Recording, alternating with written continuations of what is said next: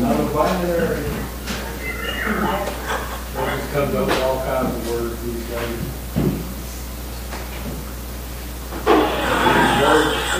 Is that making something? It means nothing, but they think it's nothing. Armageddon out of here. Yeah.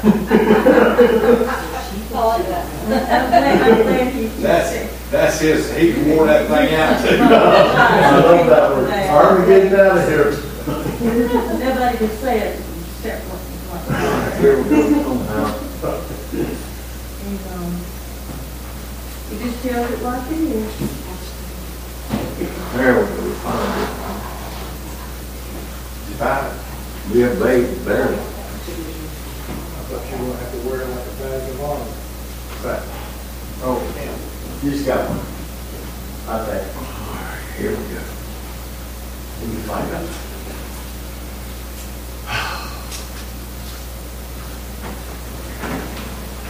Facebook, a bunch of jokes.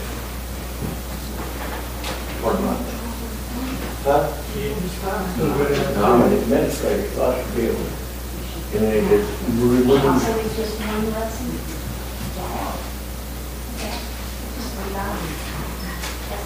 what I do. Yeah, it's not getting ready to fall too. Investor thinks he's misguided a little bit. a little bit. Well, not associated with business model.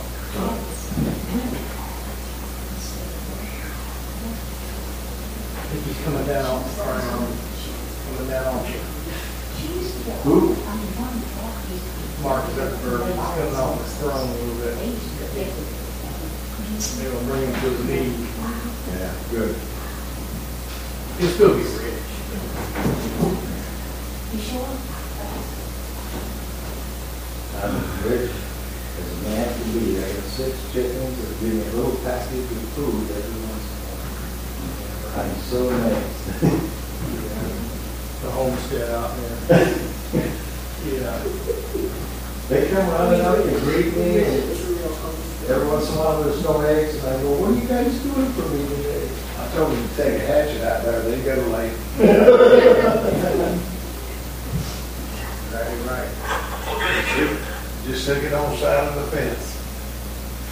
We had a four and eight egg, uh, six chickens, so that's pretty good. Is it? He's already. We're patting them now, so we'll never eat these things. Yeah, we did. They're in their packs. We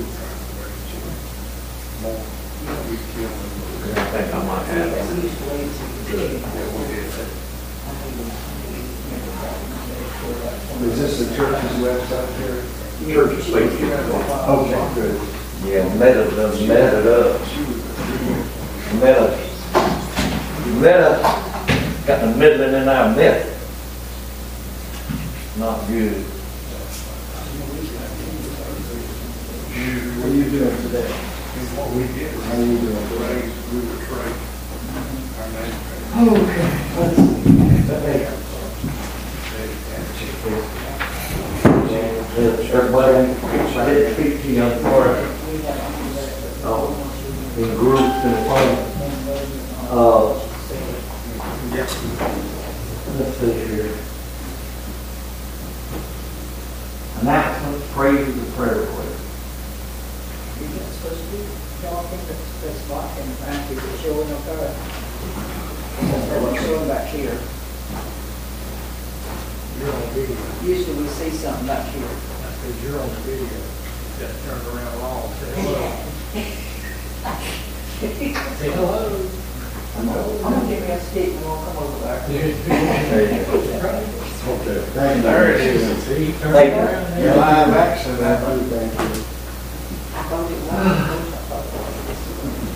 you, and prayer request. Update announcement. Karen's under, under, under the weather tonight, she's praying, and then Patricia Fallfield has unspoken prayer request. Okay. And her, also her boss, John's wife passed away. Okay. All right. Um, any other? Seen Roy on his tractor all day today, so he's feeling better. I'm glad he's feeling a lot better, get on the tractor and ride. That dust was terrible. One of our co-worker's husband passed away, this Captain, uh, late Peyton, Peyton.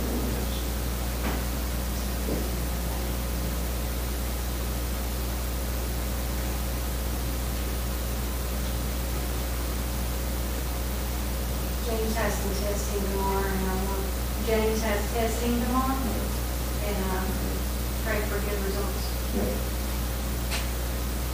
It's the middle of evaluation, so don't worry about it. You're gonna be up all night studying for me? No, I've got a high-level prostate Okay. check going on there, over biopsy. He, uh, Um, Ahead. um, We had sent some pictures around, uh, them harvesting in Ukraine, and my cousin says that uh, our missionary friends, the Pratts are over there, they're doing okay, everybody in their group is doing okay, they got a new um, farm manager, Andrew, Did with him, his wife, and two kids in the bathtub while Russia shell will be but they're all doing okay. And they're harvesting, went back to work and harvesting beans, soybeans, over there, doing real good, but they only get half the price for them right now. And, uh, that's one, I think that's more of a praise than anything, but concerns for their well-being during this time is also their request.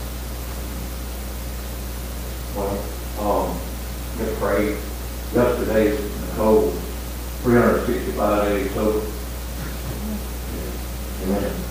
Uh, she celebrated by going to Cherokee. I said, so you're celebrating God's work by going to, to the casino. But While sister went on twenty-one. I said, I'm just glad. Uh, any other praise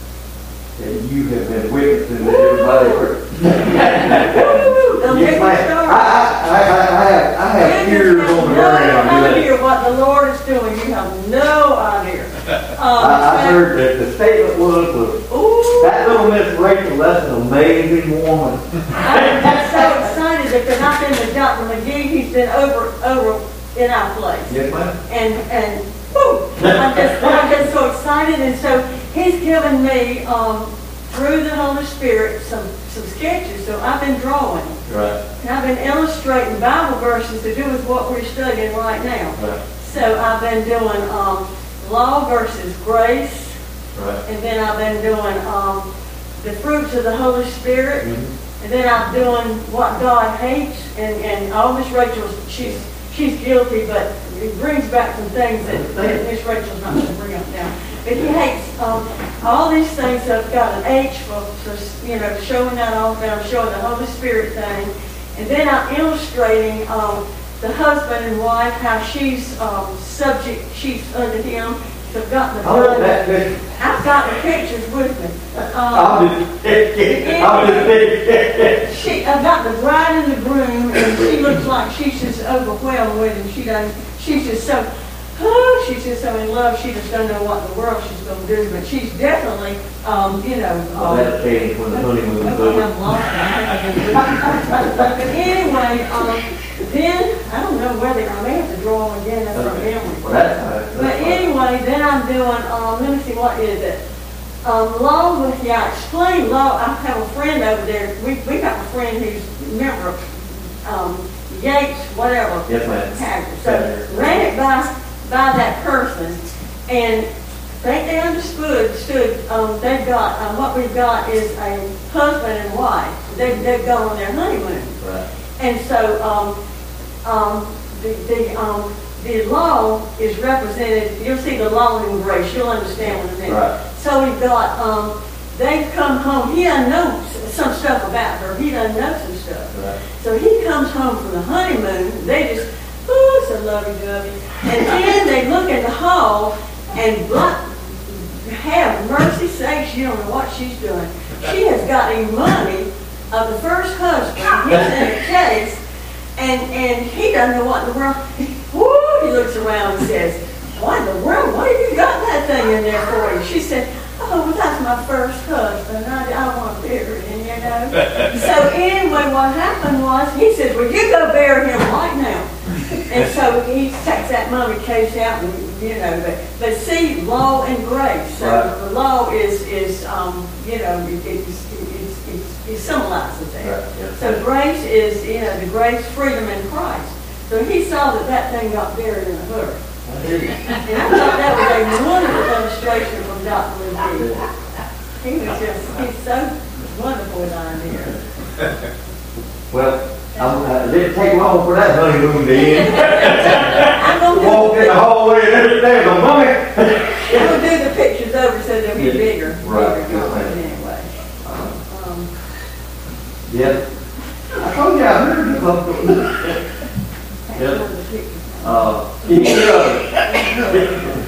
Uh, all right, let's go to the Lord in prayer. Uh, most Lord, Lord God, we love you, we thank you for this day, Lord, we just, we just give you praise and mercy for all that you do for us. Lord, we lift up those that were mentioned tonight, we lift up Miss Tricia and her unspoken, we lift up John with the loss of his wife, Lord, we lift up, uh, Isabel, uh, we lift up Ukraine, uh, we lift up Brother James as he goes to have a procedure and test done tomorrow. Lord, there's so many, there's so many. Uh, we just lift them up to you. We ask you to draw near to those that are grieving. Uh, we ask you to be with those that are need healing, to heal them. And uh, Lord, we just thank you for all that you do for us. We thank you for giving us the ability to get out and, and be your hands and your feet. In Jesus' name I pray, Lord, I ask you to open this word up to us so that we can understand it and apply it to our lives. Amen. Amen. All right.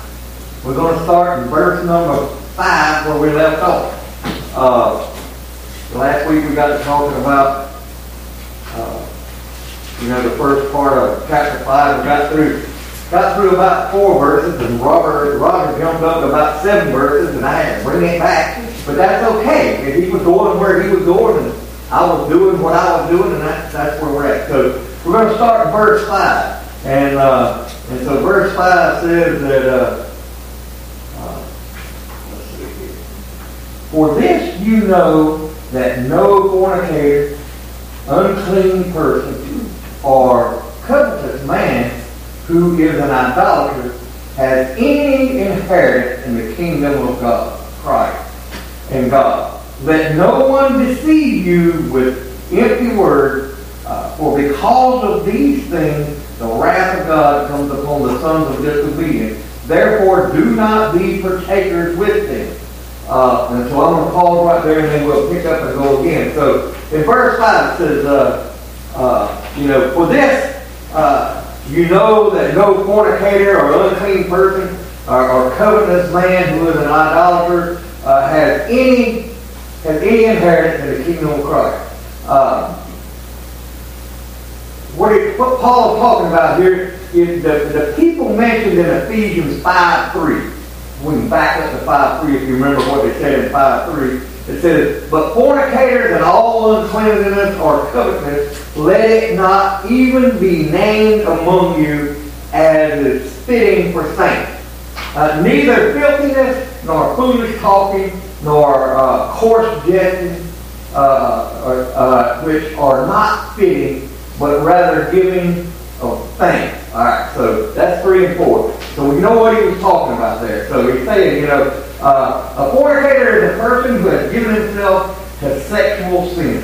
First Corinthians 5, uh, 9 and 11 talks about it. Uh, the people mentioned in Ephesians 5 3, the fornicator, the unclean person, and the covenant man, they have no inheritance in God's kingdom. If, if God's kingdom is alive in them, a transformation has occurred so that they cannot rest in the habitual practice of these things. Now, Paul's idea in this passage can be applied uh, out of context, and it mostly is sometimes. Uh, uh, in, in a condemning way, one might say, well, I thought about committing fornication, so that means that I have no, that I have already fornicated. Remember, Jesus said, if you thought it in your mind, you've already committed it. All right, it says, so uh, I've already fornicated in my heart, and that means that I am as guilty as someone who has actually committed the act of fornication. Since I am as guilty as that one, and they have no inheritance in the kingdom of God, neither do I because of my thoughts about fornication. This deceptive thinking goes against the plan of God. Think about this. He, he wants us to be holy. We were saved. We have the indwelling of the Holy Spirit. How, that's how we know that what we're thinking is wrong. How we know.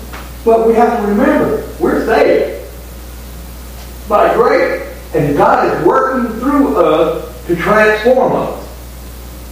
Contrary to popular belief that's going around now, God does not want you to be the best you you can be. God wants you to be the best of His children.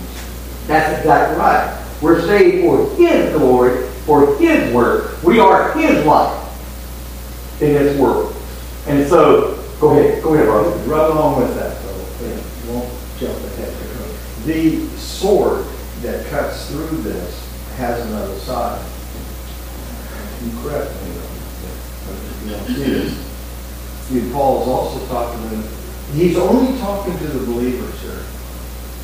But he's talking about, in a sense, the unbeliever. He's thinking, look, the unbeliever who is like this has no part in the inheritance. Remember that. He's talking to the believers, right?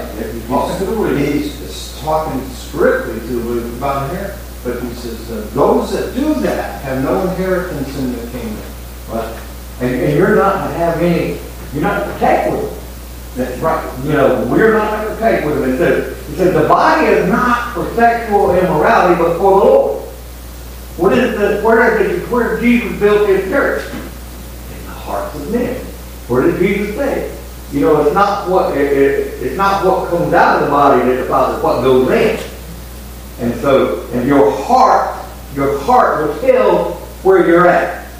Uh, Christians are to flee for the fornication. We're going to run from it. Uh, and it will be, uh, and it is the will of God that we abstain from immorality. In 1 Thessalonians 4 3, it talks about that. Uh, and everything else in between there is 1 Corinthians uh, 6 13 and 6 18. You, you see about the Christians are to flee from fornication uh, and that our body belongs to the Lord. Uh, a sinful heart may produce an unclean person. Now, when we're talking about an unclean person, we are talking about somebody who is filthy. Filthy. From the inside out. From the inside out. Uh, a covetous man who is, is an idolater. Think about this. A covetous man, covetous man is an idolater. Okay? And so uh, a sinful heart may produce an unclean person. God gave them up to uncleanness to dishonor their body. Remember in 1 Corinthians? when we talk about, uh, when we talk about people being excommunicated from the church, what did he say? Not for the loss of their salvation, but that, God, that hopefully they would re, re, repent and come back. If not, they would be Satan to use until the judgment. But their salvation would still be set. Isn't that amazing? That we have a God that is so gracious with that. Uh, there are people that will argue that, but it clearly states it in First Corinthians. Uh, and so God gave them up to uncleanliness, to dishonor their body, as Romans 1.24 talks about. Alright? An unclean person is also one who has given himself over to evil lust. Don't even try to hide it. Don't even try to fight it. They just continue to do it over and over and over. And it doesn't necessarily have to be sexual immorality. It doesn't necessarily have to be bowing down to a rock or a statue. There's a lot of things about, uh, you know, idolatry happens in, in, in much more stubble and, and powerful ways than simply bowing down to a statue. If it distracts you away from God, you put something before. if you, put something before God, your phone makes a ting and you got to grab or you can't go ten minutes without looking at a video, or you know you can't you can't go without you ain't got something in your hand, whether it's a drink or food, uh, whether it's, it's a TV program, whether it's a sporting event, whatever it is. It could even be a stock market. It could be anything. Anything that you put before God. I gotta check this. I gotta do this. I got to have another drink. I got, I gotta have another drink. Or I've got to have another piece of that chocolate candy. Or I've got to have, I've got to have uh, uh, another, one more little look at my emails. I gotta have one more little look at, at this video on, on Facebook or whatever. I gotta send one more text message. Anything that distracts you from the will of God or take your focus away from is an idol. Uh, someone past feeling who has gave himself over to uncleanness with greed. You're greedy about it. You hide it. Somebody says, you know, you're on that phone the whole time, then you want to argue with it. You're defensive about it. What happens when, when think about this. What happened when, Ad, when Adam and Eve was confronted by God? What did Adam do? Number one, he hid. He separated himself. Number two, what he was confronted with, what did he do? Blame. He blamed the woman and God. So you start blaming other people. You try to make an excuse. And I want to tell you what my drill sergeant told me in the Army. Because we had to know the maximum effective range of all kind of weapons. The maximum effective range of an excuse is zero. Either you did it or you didn't. Own it. And so, Excuse isn't gonna change a thing. no, excuse that all you're trying to do with an excuse is justify your actions for being wrong. And let me tell you something, human beings are real good at trying to spin things to justify their actions or their event to make it sound not so bad for them. And who are they trying to convince? Not necessarily you, themselves. So, go ahead. Along with this, uh, that you just mentioned, and it was First Corinthians six, nine, eleven. I want to, I just want to read this through, through slowly. It goes right along with this uh, in Ephesians. Or do you not know that wrongdoers will not inherit the kingdom of God? Do not be deceived, neither the sexually immoral, nor idolaters, nor adulterers, nor men who have sex with men, nor thieves, nor the greedy, nor drunkards, nor slanderers, nor swindlers will inherit the kingdom of God. And that is what some of you were. To the Ephesians, the believers. But actually the Corinthians. But you were washed, you were sanctified, you were justified in the name of the Lord Jesus Christ by the Spirit of our God. You're justified, you're sanctified, you're washed. You're not yet glorified. You know, we, uh, it says, we once walked in these when we lived in them. When we lived in the darkness, when we lived in, in, in, in, in- before we came to light, we were just like, we walked just like, we lived there. Remember? We did what we wanted to and how we wanted to because we didn't know the difference between wrong and right because we hadn't been indwelled with the Holy Spirit. Or we might have known the difference. We might have got faith and things like that, but until you have that relationship with Jesus Christ, you don't have that thing in you telling you that it's wrong that moment. You don't get that Holy Spirit your stomach. Uh, and so uh, God did not call us to uncleanliness, but He called us to holiness. That's why we're to leave it alone. Why we're to leave it alone. A sinful heart may produce a covenantless person, an idolater. A covenant person is one who is controlled by the love and lust of power and other things. They have a heart trained in covetous practice, covetous practice. Deceit. They're trying to get themselves ahead. They see something somebody's got, they gotta figure out how they can get something better. It drives them. That's their drive. A sinful heart does not produce eternal life. You know, we're not to keep company with a Christian who is. Coveting.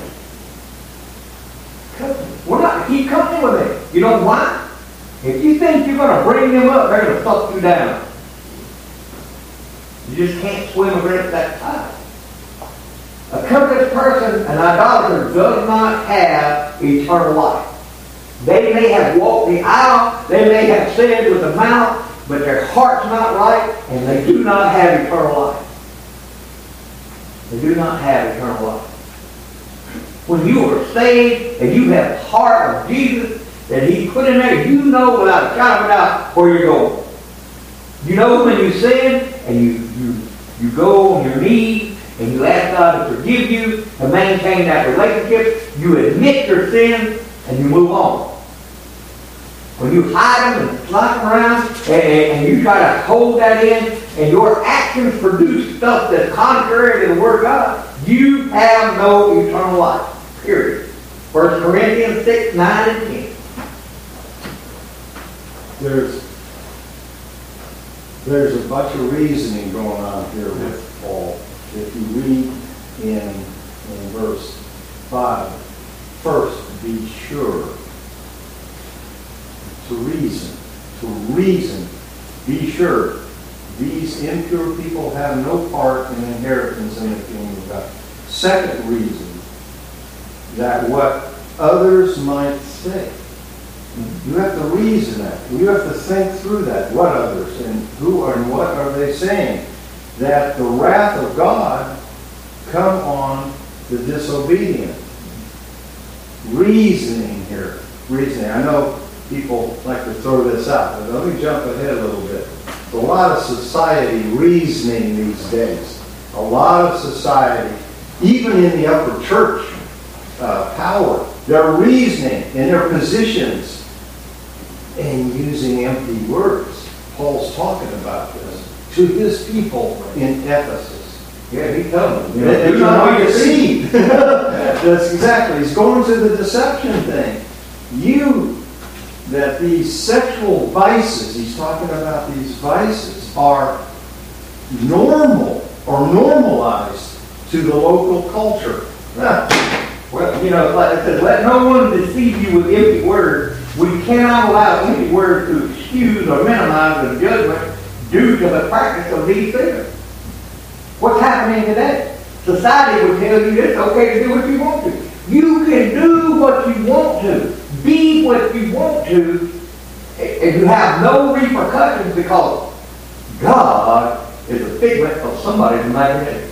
Wrong reason Right. versus right. Right. Know, Reason right.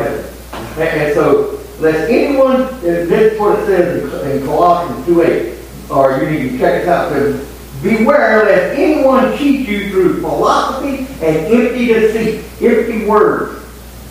And it happens. It happens. They try to justify their position through empty words. Uh, a deceived person has a deceived heart. And so once they're confronted, what do they do? They run. They can't stand in the light. They have to leave. We do not want to share in the wrath of God. We don't. Uh, it says, it is certain that because of these things, the wrath of God comes upon the sons of disobedience. Therefore, do not be partakers with them. Paul assumes that Christians will not have their lives visually marked by fornication, uncleanliness, covetousness, yet we should not even occasionally be partakers of them who we are. And we should not even be partakers of them who are doing it. If we have friends or we have brothers and sisters that we think are in Christ and they're doing it, we need to not be occasional partakers with them. This happened Yes. in Israelite camp. You go to Numbers 25, 1 through 9. 24,000 mm, probably men.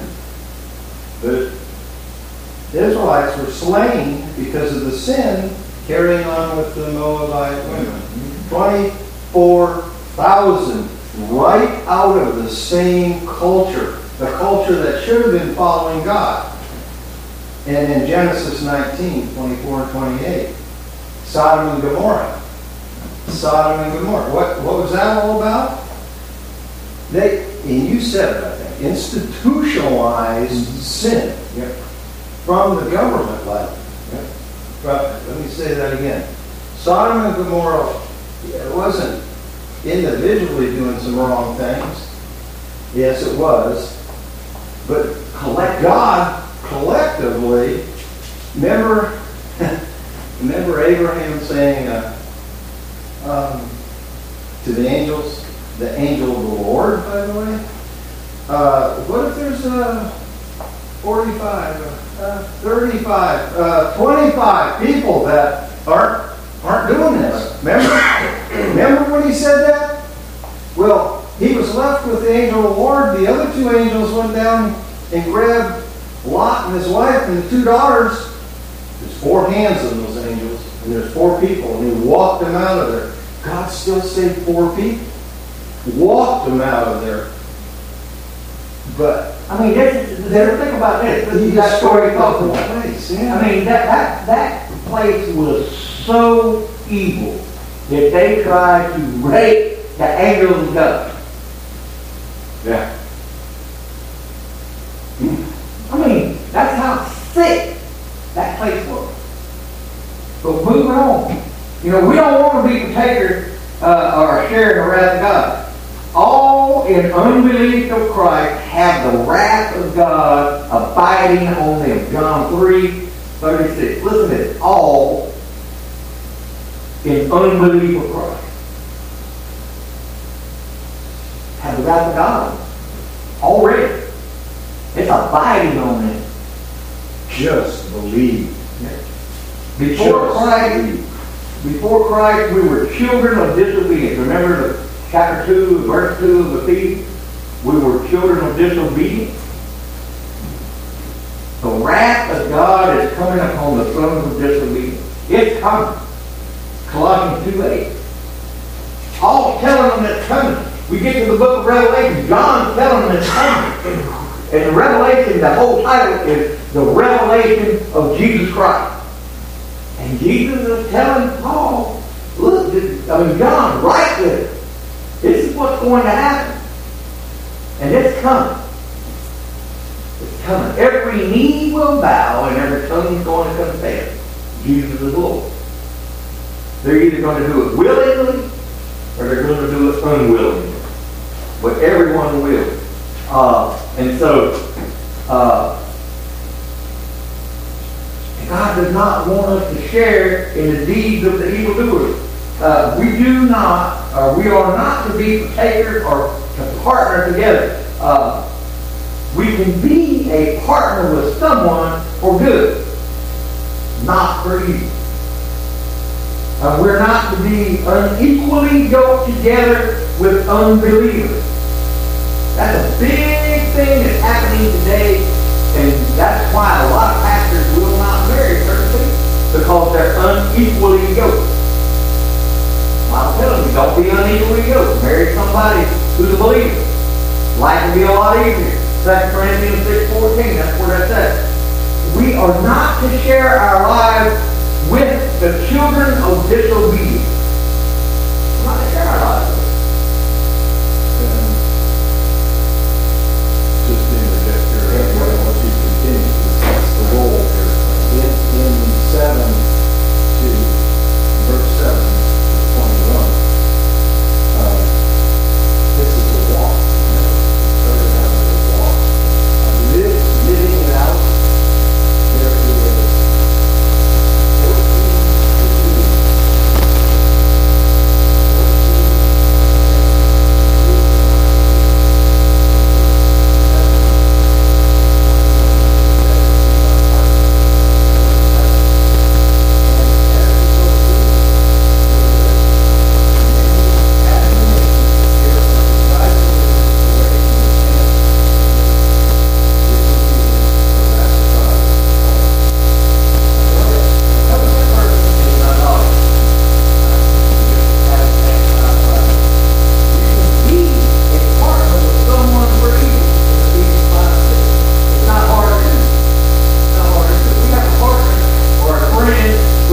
covenant person, then we can, it's not hard to get sucked into being a friend, and next thing you know, you're in there. What if you're married to them? Well, that, that, that's why you're unequally yoked. Not that I am, Yeah. but if someone could be.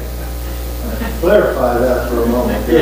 Well, I was thinking the same thing. I, I looked, I looked to make Aaron frying pan, But that's why the Bible says, do not marry an unbeliever. And that's the point here, and not, I'm trying to be funny.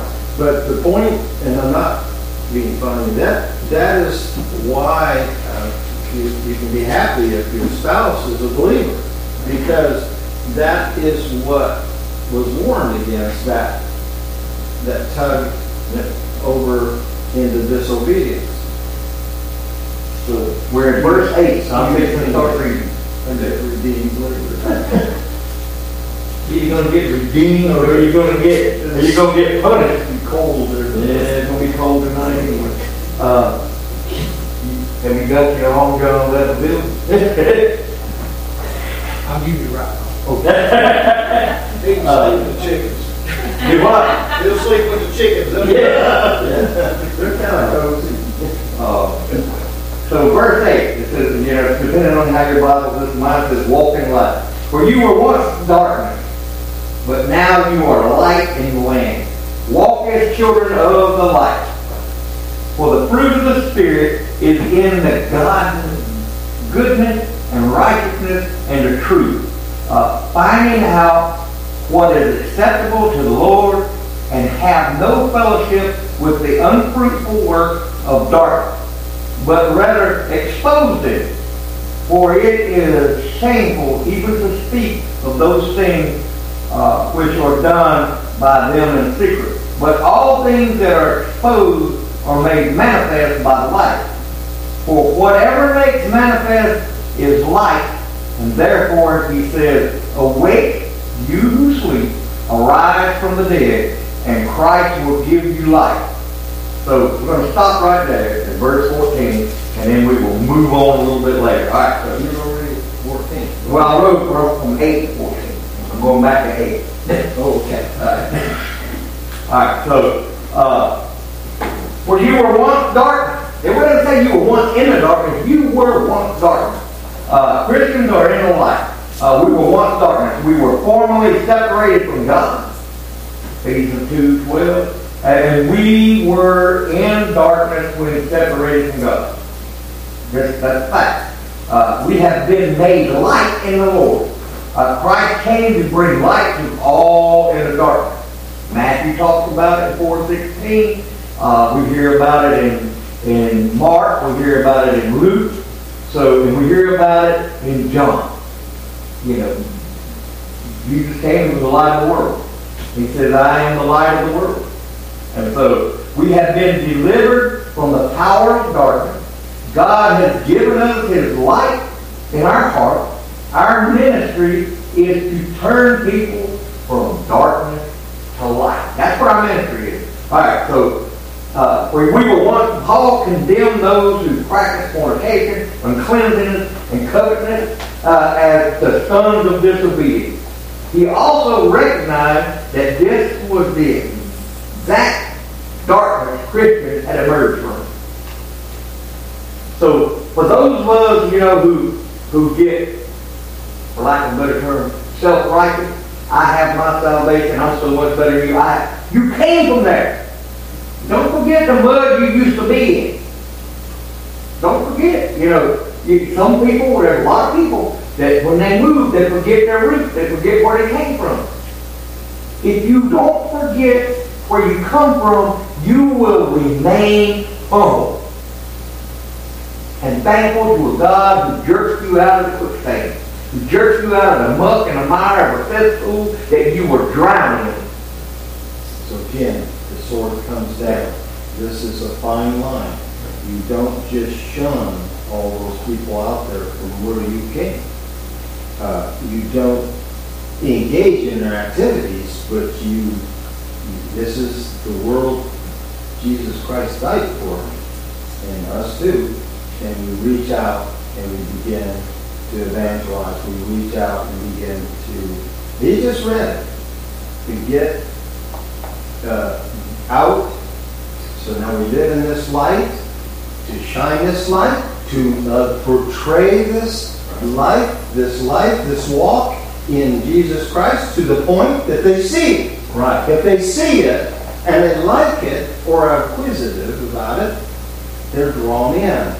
This verse right here is not just for the unbeliever. Paul's still Well, it to the on. believer. It goes Yeah, on. It goes so on. You know, because, uh, he says in this thing, you know, all right, so we all came from the darkness, and Christians haven't emerged from that darkness, uh, but now, having been enlightened, uh, as we are to walk as children of the light. That's our job. We're to walk as children of the light. Again, the thing is repeated. You are children of the light. So live like children of the light. We're not supposed, yes, we're not supposed to be going out and looking like them. We're to be looking like us. We're to be looking like Christ has died for us. Christ has indwelled us. And we are to live like we are so thankful of that. Sometimes we take this so grant for granted that we forget to do that. We forget. We, get on our little pride thing, we do whatever. Uh, pride is a terrible thing. Paul doesn't only say that we were that we were once in darkness. He says we were once darkness itself. That's what he said up here. He said, uh, you know, for you were once dark. So we were the darkness ourselves. We were just as evil as anybody out there. We still have that ability in us. We still have that ability in us. We lie. As John, First John says, or you, Yes. sin is not in you, then you You are are a liar. That's right. Uh, and so, uh, Paul doesn't only say that we were once in darkness, he says that we were darkness itself. Now, we are not only in the light, but we are light in the Lord. Our light comes from the Lord. And we shine that light. It's not Jerry's light. It's not Roger's light. It is God's light that we're shining. And we should be shining. And when they see it, you want them saying, what happened to you? Yes. You're different. What's going on? What? Wait a minute. You're not the same person I remember you were like. And one guy in my life said to me in the middle of me kind of coming back to the Word, the Bible study, and so forth, he said, God, you're different. You're different. What? What? Well, I know what it is, but you're different. You really are different. That was a real compliment. As a compliment. And, uh, Mine wasn't as easy going it- well, uh, Mine was over a golf tournament. really, Yep. I got, yeah, you get, I had this kid, I was working, and this kid worked for me, and we were putting on a golf tournament to go to Nicaragua, and, uh, and he said, I, I'll call my uncle, we'll play, and, but he called his uncle, and he told his uncle that, uh, that, that, uh, me and another guy were putting on a golf tournament, and we were going on Nicaragua, and his uncle knew me back in the day, and he said, what are they doing, They're gonna go down there and build a brewery? He said, no, you wanna talk to him, so I talked to him. And he said, man, I'm so glad to hear that. He said, I didn't know that you was Catholic. Yeah. But, You know, See the change. yeah, you know, so, uh, my reputation changed. Uh, now, I, I'll be honest with you, I used to drink some beer, uh, and I liked it. Uh, but it never was a problem to where it interfered with my life, but I didn't give it up because it wasn't conducive to the life that I was leading. I got married and I quit drinking.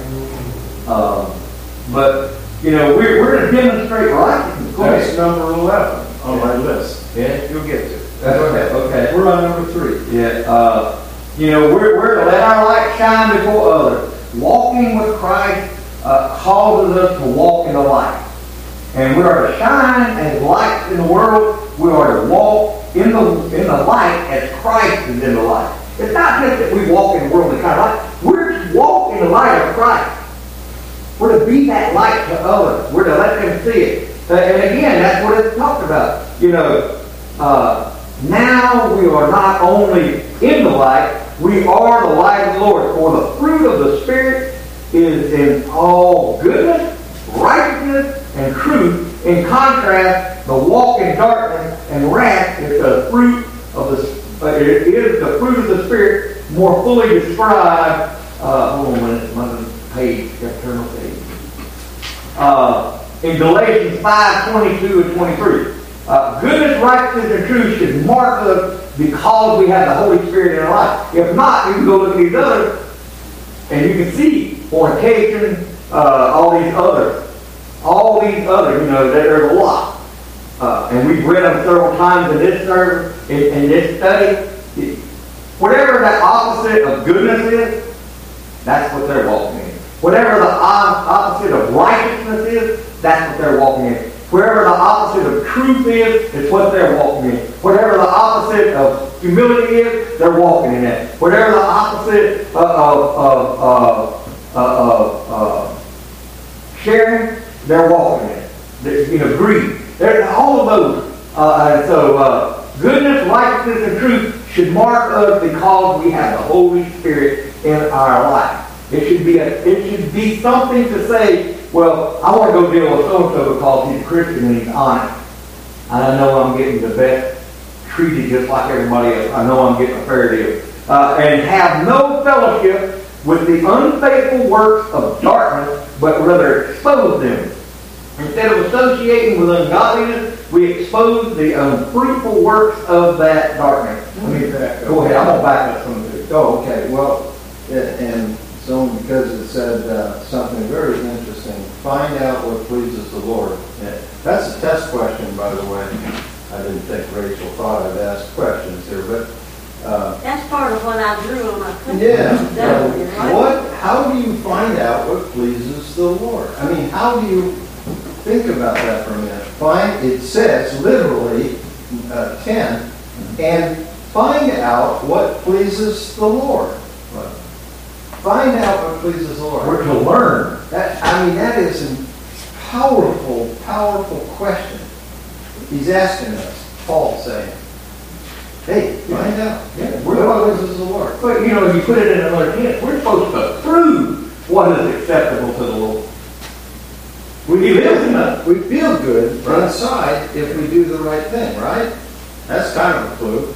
Our brothers and sisters around us can tell us. Uh, somebody can say, by the way, that isn't very pleasing to the Lord. That's kind of like going the opposite direction, you know. But you hear these things from that still small voice.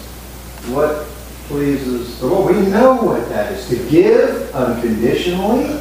It said earlier in this chapter. we are to demonstrate all goodliness. Sacrifice Goodness. was another one. Sacrifice. How do you sacrifice? You give up the greed. Yeah. You give up the. You put others before yourself. darkness. You give up the people's. You don't hang out with the people. like, what was that, uh, you know, that thing, uh, what I am second, or I am third, or I am fourth, I am fifth, you know, there's a lot of folks ahead of me. Uh, we are to demonstrate all goodness. Uh, we're to be full of goodness.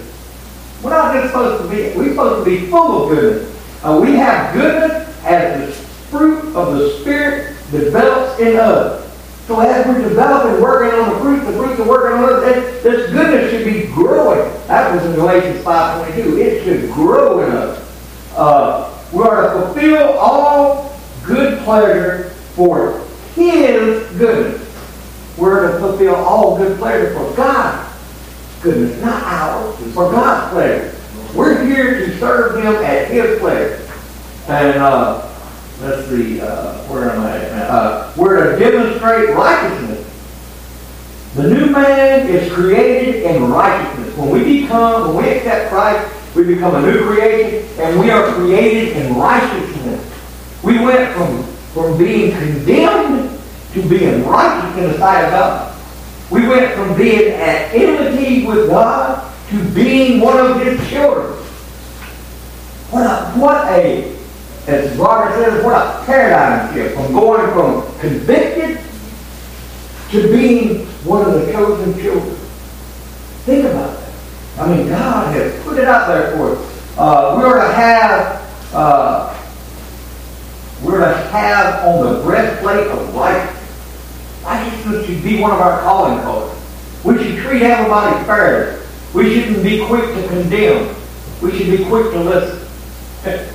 Uh, we are to follow after righteousness. We're to follow after it. We're to search it out. We're to, we're to praise it when it happens. And when unrighteousness is out there, we're to condemn it. Not condemn it in a hateful manner, but we are to condemn it so that people can see it. You can see it. So these three walks, just to remind us, where we came from these three walks, goodness, and you're hitting righteousness, the next one's gonna be truth. And in these three walks, they came from, the first one, goodness came from unity, when we were talking about unity. And the second walk, righteousness, came from holiness, the principle of holiness. And the walk, which is to come, truth, comes from love, right? Love. That's a, what pleases the Lord. There's one. Love, love. We're to demonstrate truth. It says we are in Ephesians six fourteen, which we, we ain't got there yet, but we're getting there close. We are to gird our loins about with truth.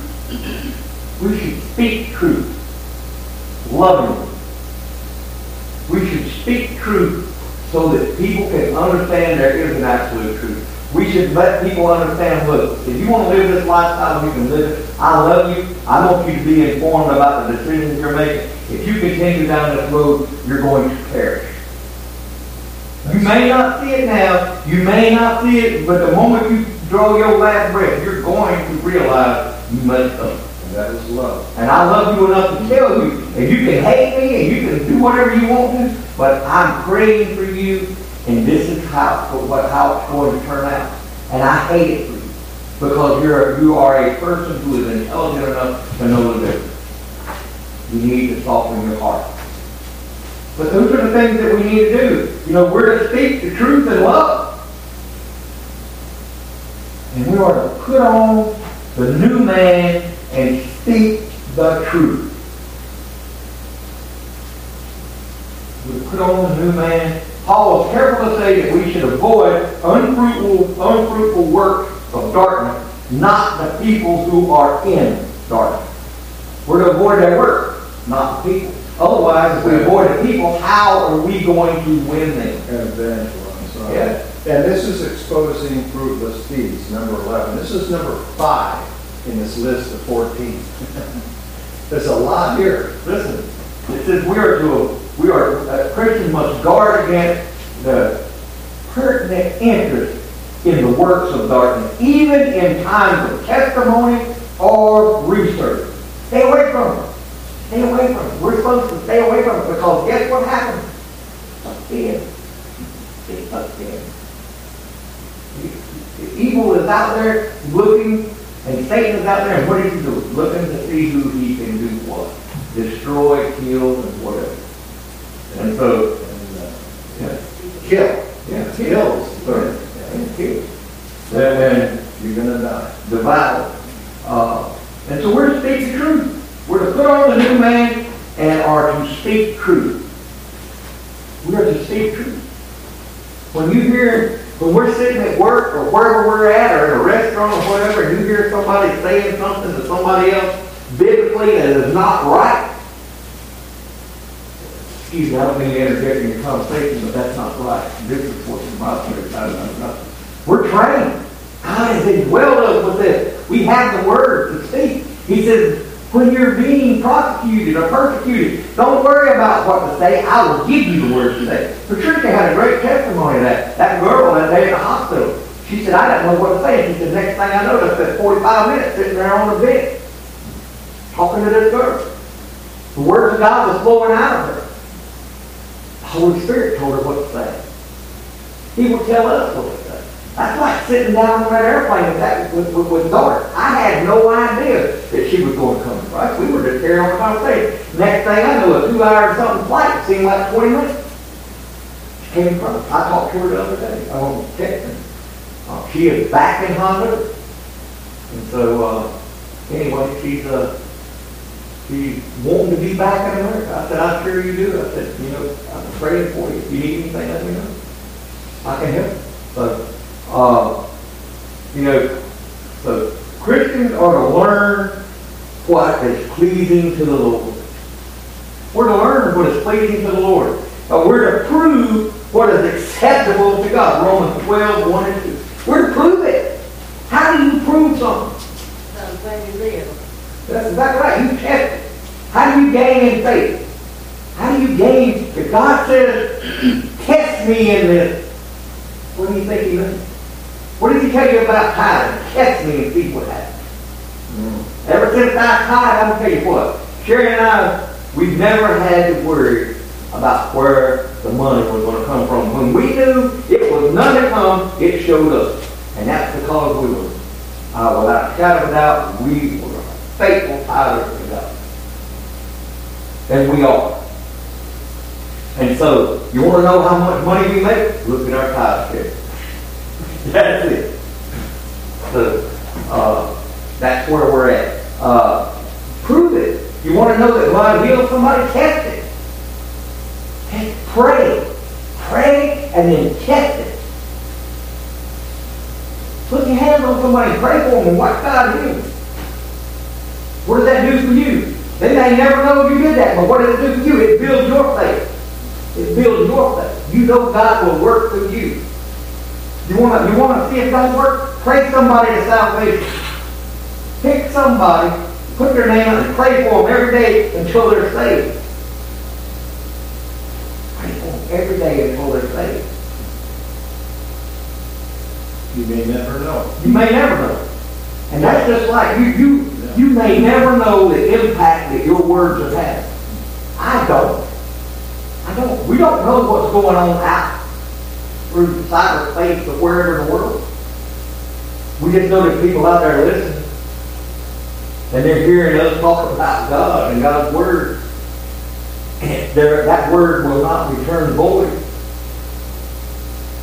And so, you know, go ahead. Just want to say this, I think you're getting to the next one, but these two things diametrically opposed, and they're right together, verse 11 and 12. Expose fruitless deeds. And the next one is, do not mention what goes on behind closed doors. I'm paraphrasing it, right? And what- how do you, how do you, how do you parse that out? Uh, expose the deeds, but do not mention. I think it means idle words. Don't go talking and gossip around what goes on behind closed doors, whether yours or someone else's. It's talking about expose the deed to the person in private. Right, Robert, in private. Let me, uh, Good point this morning, we talked about it.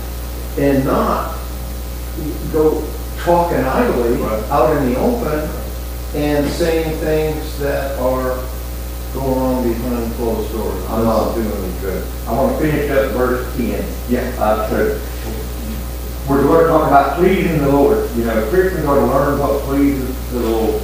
Righteousness, peace, and joy are acceptable to the Lord. Romans 14. Uh, prayer all leaders are, uh, prayer for all leaders is acceptable to the Lord. We're going to pray for all our leaders. Suffering patiently when serving the Lord is acceptable to the Lord. When we're serving God and we're being persecuted and we're suffering, it says patient. Doing it patient. Continue serving God. It's pleasing to the Lord. It's acceptable to the Lord. That's just a small snippet of the things that are pleasing to the Lord. There's a lot of things that are pleasing to the Lord, and there's a lot of things that aren't. And we're, we should be able to recognize both what is and is not pleasing to the Lord. We're going to stop right there if we over this. I'll pick up in verse 11 and 12. I jumped ahead. Yeah, you're good. You're fine. Look, at that. good. To stay on course. You're good. You're good. I was going, you This, this is so good for us to, to see these things all kind of fit into place and come out of the previous chapters. And I, I was very profoundly impacted by Paul's writing here. You know, I could never have seen this before, but he fits it together in such a way that you don't realize uh, he's already been there and said that, but now he puts it in a different way just to reinforce what, what he has laid down a foundation on. And it's just, This is the gospel in Christian Living 101. That's the only way to put it. The gospel Christian Living 101. It's telling you what you were, telling you what you are. It's telling you what you used to do, what you are to do. It's telling, walking you right through it. Tells you what you're supposed to do. We are supposed to be light in the world. What did Jesus say? You're going to be salt and light. What happens to salt that's lost its flavor? Throw it out. Throw it out. this is going to be trampled. Yeah, trample, because it's not good for anything other than to melt snow. It's fruitless, it's tasteless. Huh? Well, down here it's a plant killer. You got the weed, salt on it's killer. Uh, it's a weed killer.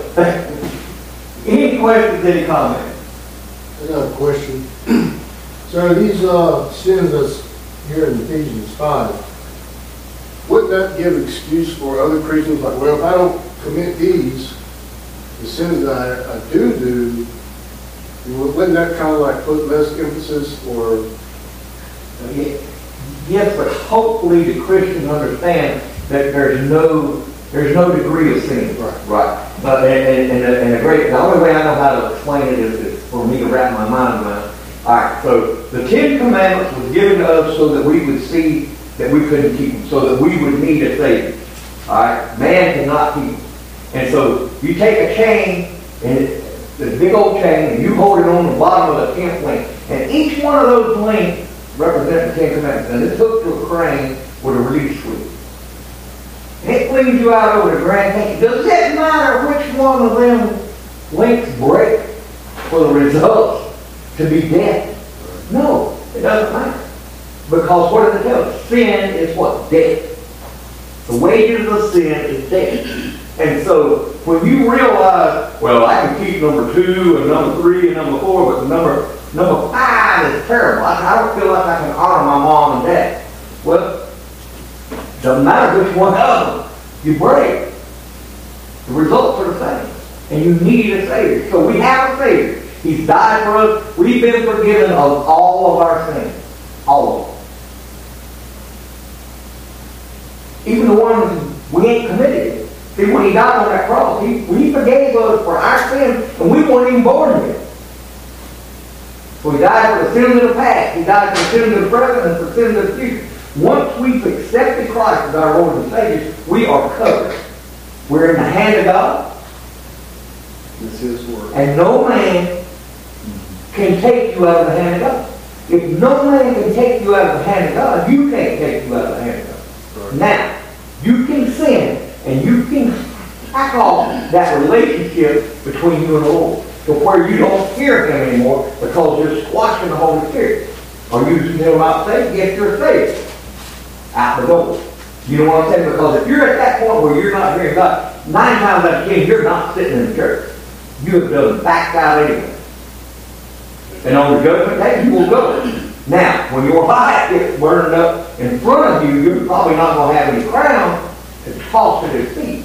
And if you live that life and you have not accepted Christ, you're gonna hear, depart from me, for I never knew you. And you're gonna say, Lord, Lord, look what I've done. Depart from me, I never knew you. Your heart never asked Christ to come into it, or you never allowed Christ to enter that heart. That's why you have the wheat and the tare. They're together. You don't know which one's which. Only God sees the heart. That's why you can't separate them without destroying the earth. He does that. That's called the heart of those. But we're to go out and we're to work because the, the the, the field out there is ripe with heart.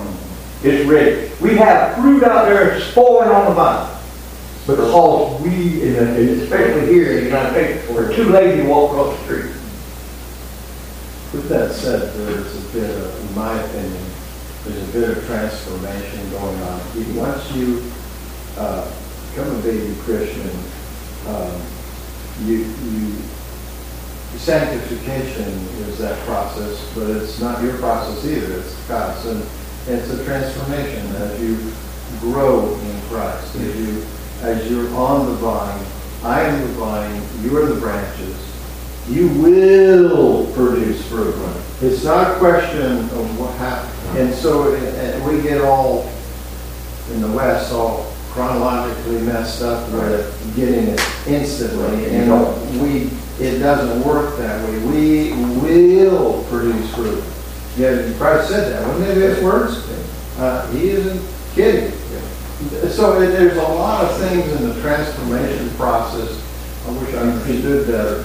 We, uh, there's not, there's, like I said, sanctification is like, a- the best way I can explain it is like a three-rope bridge. You ever walk on the three-rope bridge, you know, you got two and the one you cut on or not? You know, it, it, you, when you look at it, it's straight, and then when you start walking, it kind of sags down, and then you gotta walk back up the other side, and you get closer to the end. That's what our sanctification trip is. But somewhere, people freeze on that bridge. And they quit studying the Word of God, they quit moving forward, and they just through it. And so they're blocking the bridge. And then you keep moving. Because what's going to happen is over time, that, that rope's going to stretch and stretch and stretch. And the eventually going to get worn. And so he's. It's, that's why preachers are, are, are always telling you, make time to read the Bible. Whether you don't read it but two minutes a day, read the Bible every day. Because you're growing in the Word of God. God can use two minutes. He, he wants you to spend two minutes, at least two minutes with it. He wants you to spend a lot of time with it. But we get so caught up in our lives some of us don't crack a Bible unless we're at church. When we don't read it at night, we don't read it during the day, we don't look at our phone at it, or you know what I'm saying? We just we just turn the Word of God and we wonder why our prayers seem empty. We wonder why God's Spirit is moving in us and guiding us. It's because we shut Him off. We have to make that effort. He's waiting. Patient. What does the song say? Tenderly waiting. Call.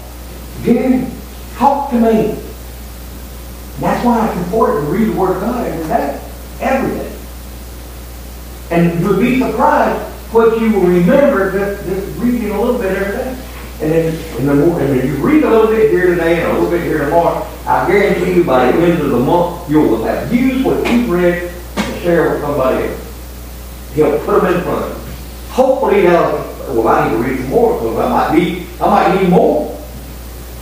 You know, and so that's, that's what it does. You grow in faith. When you are not in the Word, you are stagnant.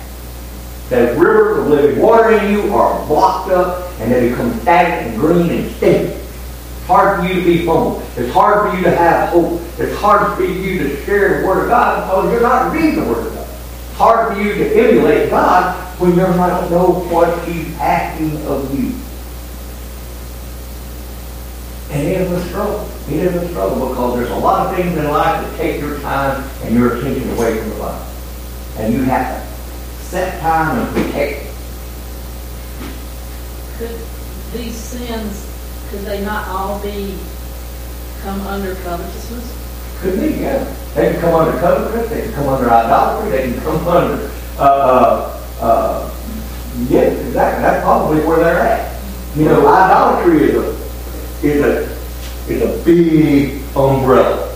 And, and that, that's, what- anything that keeps us from God is, is an idol. But they can come under forgiveness. That's why we keep our counts short. I mean, we, we are going to fail. And, and the way I remember it, in the old days, we fall short of the glory of God. And so we, we need to be forgiven. And that's why Jesus had us pray, you know, forgive us our taxes, we forgive our debtors. Now, that includes ourselves, as we forgive ourselves. And, and that's a hard, It's, it's hard to forgive other people because we feel like we have a right to our feelings. Think about it. Somebody hurt you. What's your first inclination? I want to make them suffer just like I'm suffering. You know, uh, and we got to fight that off. And so we got to forgive them. The sooner we forgive them, the easier. Now we don't have to like it. All it says is we have to mean we forgive. We don't have to like it. We don't have to forget it. But you'll find out that once you truly forgive them, that stuff will just once see you, go away. It will come. It'll leave your mind. once you forgive them, you've just taken you as the idol off the page. Right? And that is, that is one of the most difficult ones. And then the next thing to do is because we are so harsh on ourselves, is forgive me. Mm-hmm. Now, I want to tell you, I can forgive you, no problem. Forgiving me because I want to beat you up. Oh, you stupid. You should know better say that now. You can never, ever, you can never, ever redeem that moment. You messed up. And I want to beat me up and beat me up and beat me up over that. And when all I do is say, look, God forgive me, you, I need to forgive you. I made a stupid mistake. And once you forgive yourself for that, you won't ever, I promise you, you probably won't ever make that mistake again. You probably won't, because it's like getting burnt. When you're the kid touching that pot on the stove, it hurts. And we've heard a lot, not only physically, but we heard a lot emotionally. And it's easy to get emotionally hurt. Very easy. And we think that somebody does something to us, their, their, their motive, they meant to. They were, they were waiting for the opportunity to try, and they may have just been slip of tongue. It may have been something that was completely taken out of context on our side. They said it wrong. You, you, that artist, I used to have a habit, and I might still have it, saying the right thing at the wrong, or the wrong thing at the right time. It would come out wrong. And, uh, and I have to explain and eat crow and all, that's not what I meant. And sometimes they accept it, sometimes they didn't. But I knew what I meant. It just sounded wrong at the right time, you know. And, uh, and so those are the things that we beat ourselves up. You know, God knows how we're doing, how we're treating each other. He knows what our motive was when we make mistakes. And we're, and what other thing is, is we as Christians are not going to be understood all the time. In fact, we're probably going to be most misunderstood most of the time. And so we're to, we're to, we're going to generate all kinds of responses to it. And through the Holy Spirit, it teaches you to put the warrior aside. And that- I'm telling you, I have, I have been on the receiving end of him calming the warrior in me.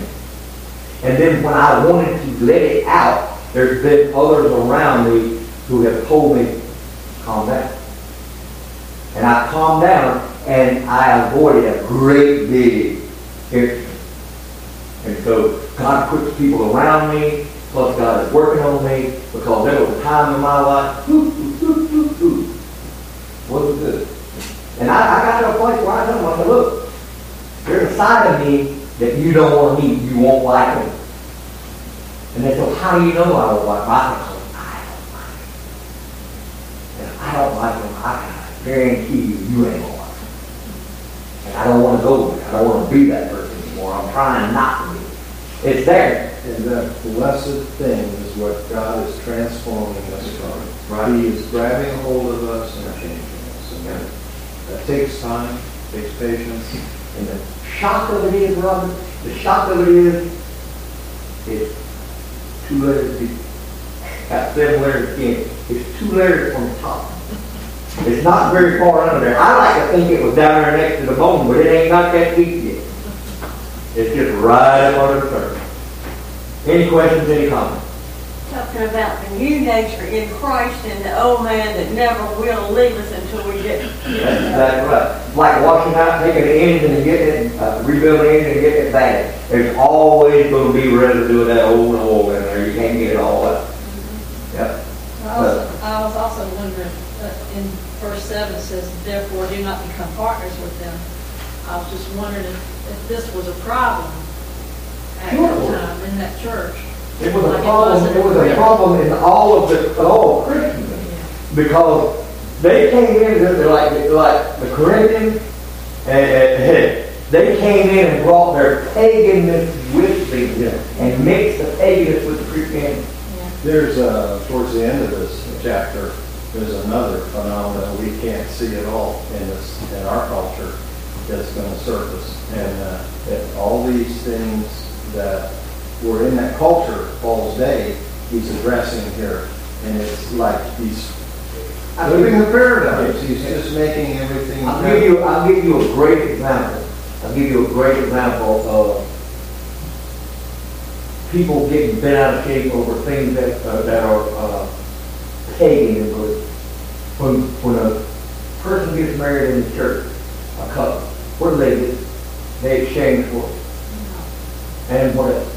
When, Giving up the ring was a pagan tradition. Uh-huh. Yeah, and people, fundamentalists, oh, I can't believe you let them do that in the church.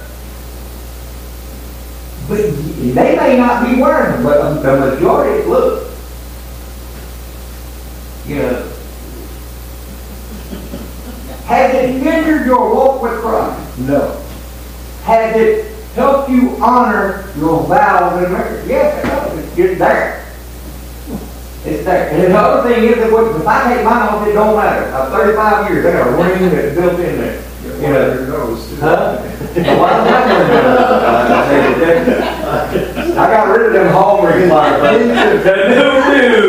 No, no. No, not me. No, I can't believe you said that. Well, Touche, people, so you waited a long time to get out. Is that one of those? Sorry, I'm sorry. No, you're good, no, no, no, you're good. Uh, Don't apologize for that, 'cause I got it on you, I sure would apologize. So, you know, I took it off because of electronics, but uh, at one point, um, you know, was brought up that way in the church. and The church would not uh, justify rings, male or female. And that's changed in that church now. But this cut off the circulation, we changed it, I still have it. Do what James did. What did you? Real good. Put it in your nose. No, no, James got his finger tattooed. Oh, He okay. learned, he learned to not lose his finger ring. Yeah, if he, if he, if he loses it now, he's gonna get that finger chopped off. Uh, The ring cannot be an idol. It's not, it is, Yes. it's a symbol of a commitment. Yes. Yeah. Anyway, uh, and, and to be honest with you, the majority of the symbols we use, there's no sin in them anyway. They're not, they're not idolatry. Right. So let's go to the Lord in prayer. Most Lord, Lord God, we love you. We thank you for this day. Lord, we thank you for this conversation. We thank you for this study. Uh, thank you for opening up Ephesians to us. God, we're learning so much. I thank you. Keep us safe. Bring us back Sunday. And we ask it in your holy name. Amen. You gotta forgive me,